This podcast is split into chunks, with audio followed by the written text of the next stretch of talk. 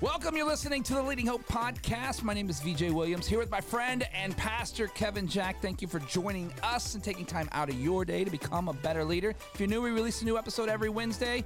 Uh, we'd love for you to download that on your favorite podcast platform. Also, hit the subscribe button and share this with a friend on Facebook, YouTube, and Instagram. Please rate and review on Apple Podcast. A few extra minutes doing that will help us get this podcast in the hands of so many more leaders just like you, getting better like us. Visit leadinghope.online, get updates, find out more about Leading Hope Community.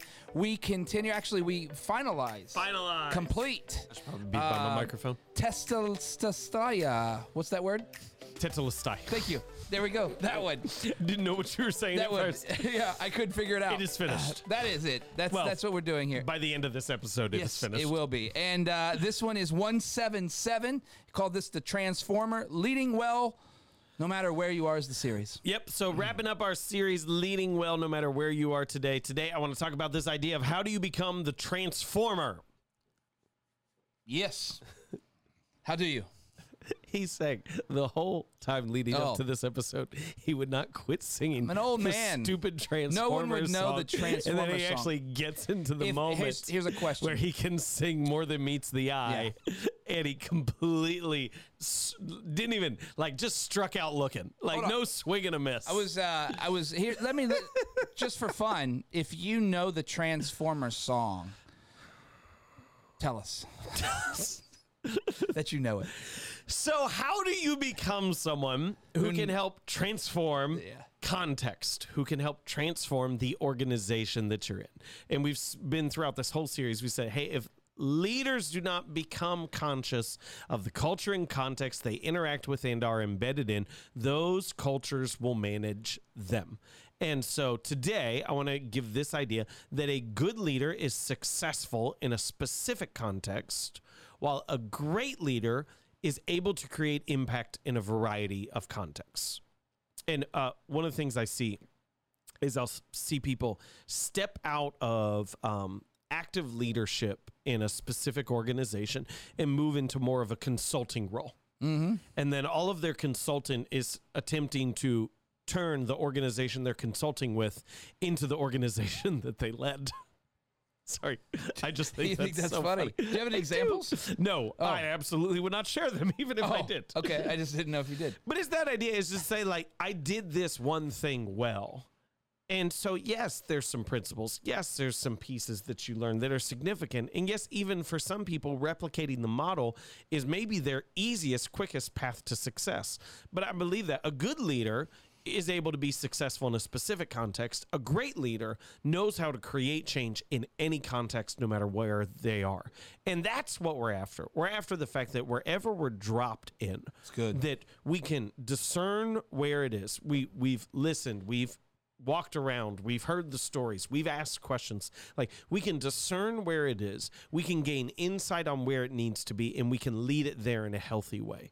Uh, I I believe good leaders can lead anywhere. Great leaders can lead anywhere. Good leaders can lead somewhere. And so what are the things that you can put in place that say, hey, no matter where I am, no matter what I'm going through, no matter what I'm leading, these are some principles that help me impact change. Okay. So today I want to walk through things that I believe are universally applicable.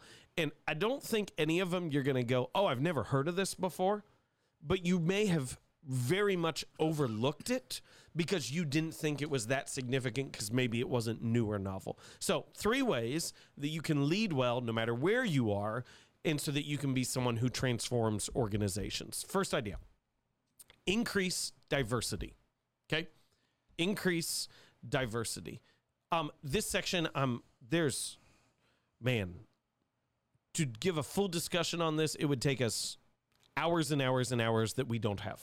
Okay. 20 minutes or less. so this section, I'm only talking about the benefits of diversity, not always how you accomplish that, all the issues along the way. Okay. So just know there's pieces that are important that I'm not going to be able to touch on in any way. But I just want to give you some aspects of this. Uh, first idea diversity increases adaptive capacity.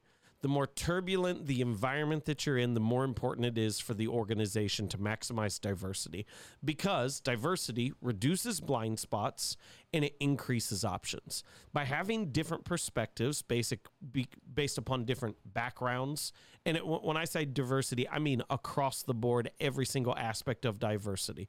Okay. We're not just talking racial, ethnic, we're talking gender, we're talking age, we're talking income, we're talking background, we're talking country that you were born in. Like every single one of these pieces are applicable. Okay. The more diversity you have, the less blind spots you will have, and the more creative options that will be brought to the table. Uh, people who have only ever existed in one context together will not have the level of creativity of people who have served in a variety of capacities. We see this like in a really simple way just when we do service planning. Yeah. Because a lot of us who are part of our service planning served in different churches and different spots before we were in. And so when it comes to like, hey, we have this issue, like immediately we're not um, we're not trying to imagine every possible scenario. There's real quick. Well, here we did it like this, and here we did it like this, and here this worked well. Yeah. Or just say real simply, okay? When you increase diversity, you reduce blind spots and you increase options. This is effective no matter where you are, okay? no matter where you are. Now, I, I, just want to give this one note. And again, this isn't a sufficient note for the conversation that's needed fully on this. But I would just say, like, uh, I believe that diversity must be born out of humility and the value of each individual that's just like kind of an essential key to that that if that desire for diversity is not built around a value for each individual then every single piece of this will be counteracted and it'll probably blow up in your face and not go well. So that is number 1 increase diversity. Number 2 create psychological safety Leaders must be able to understand the deeper levels of a culture. We talked about that in episode 175 to assess the functionality of the assumptions assumptions made at that level and to deal with the anxiety that's fun that is unleashed when those assumptions are challenged. This is what I'm saying real simply, okay?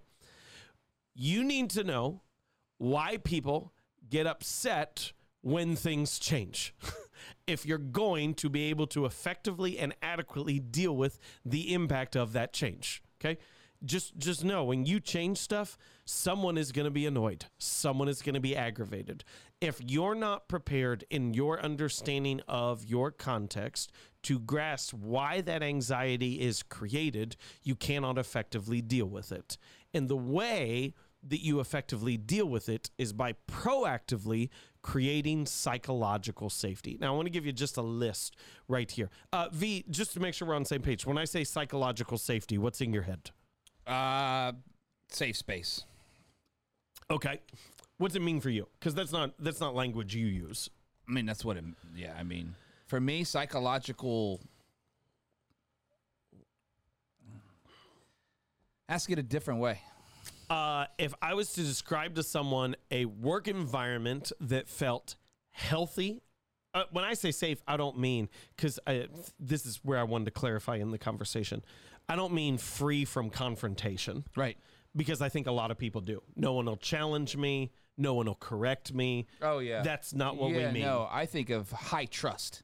Okay, yeah, high trust. Like you can say what you want. I'm not going to get offended, and I'm not going to hate you, and I'm going to try to move with you to where we need to go. I'm not. I'm not shocked if I get fired. No, it doesn't come out of the blue. Right. I'm not walking into work every day wondering who's going to be mad at me. What don't I know right. about? Right. Good. Anything yeah. you'd add to that? No, that's that's just high high trust environment. Cool. So that's what when we're talking about creating psychological safety, that's the idea that we're talking about. And I just want to give you some simple tools of creating that psychological safety.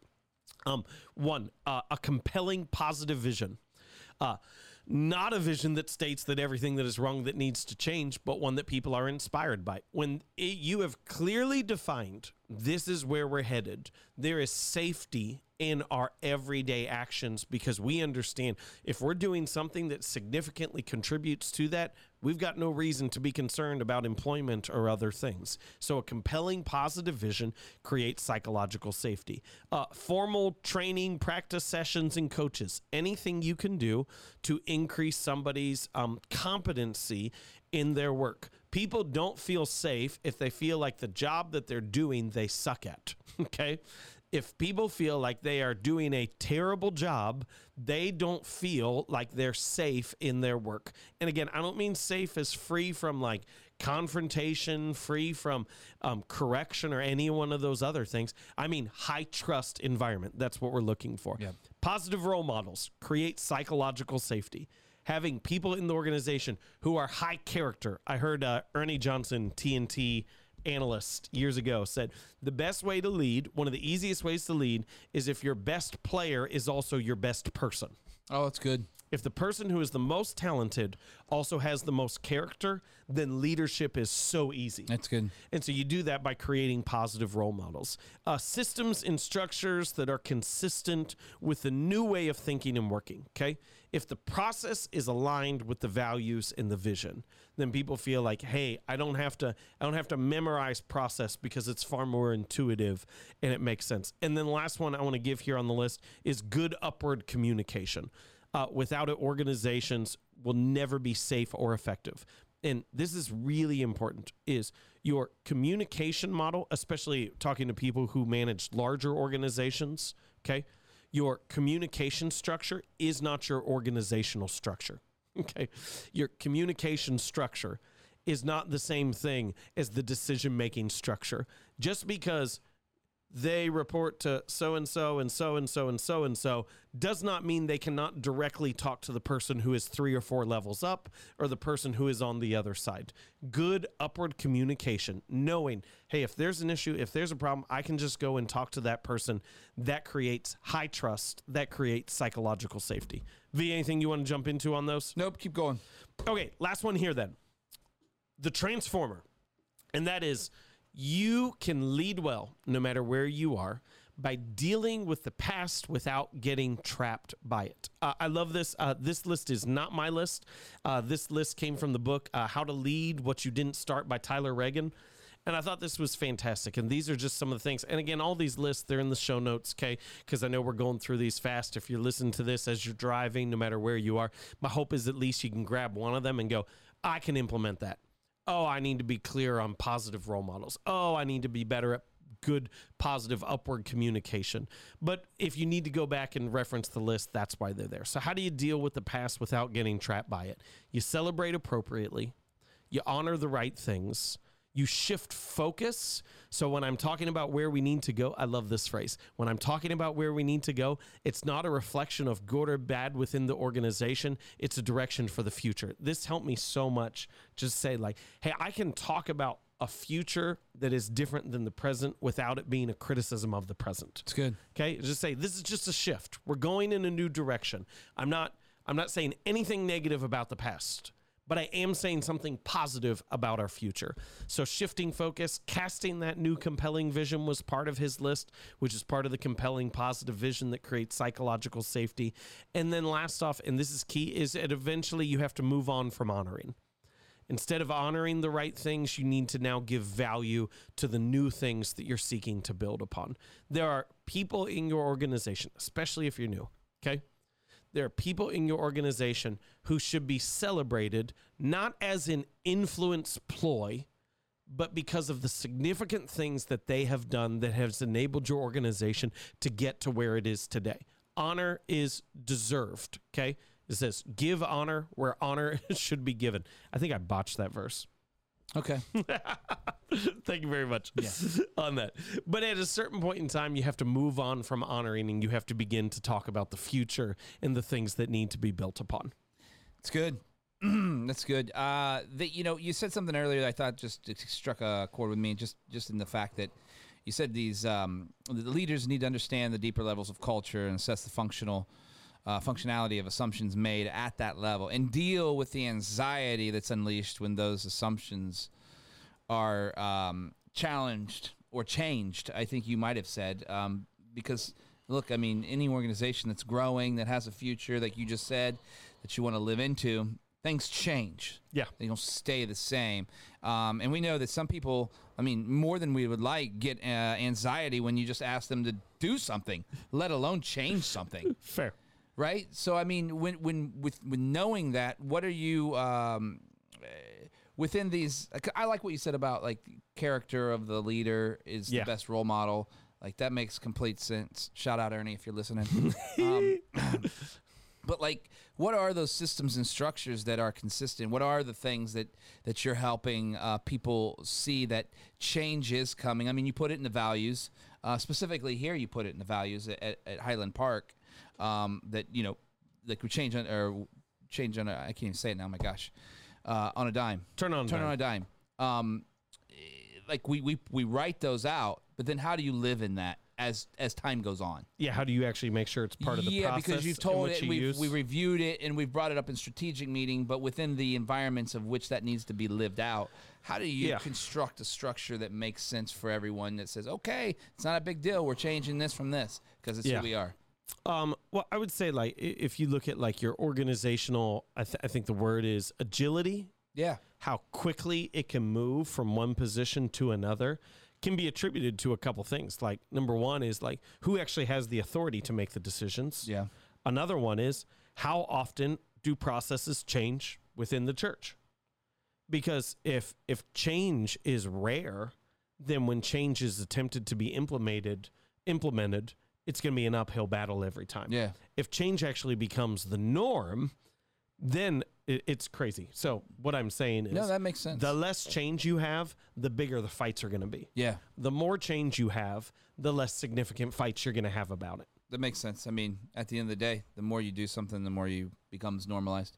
Yeah. That's good. Um, when you say deal with the past without getting trapped in it, uh, do you want to talk about anything example specific, anything that Yeah. you've worked out in your in your tenure at any of the places that you've served? Uh, well, let me just say it as um, I will hear people talk about new vision, new future. I'll hear senior leaders talk about new vision, Yep. new future, and then they never deal with change at the level of systems. And they go, "Well, nothing's going to change. Like that's it."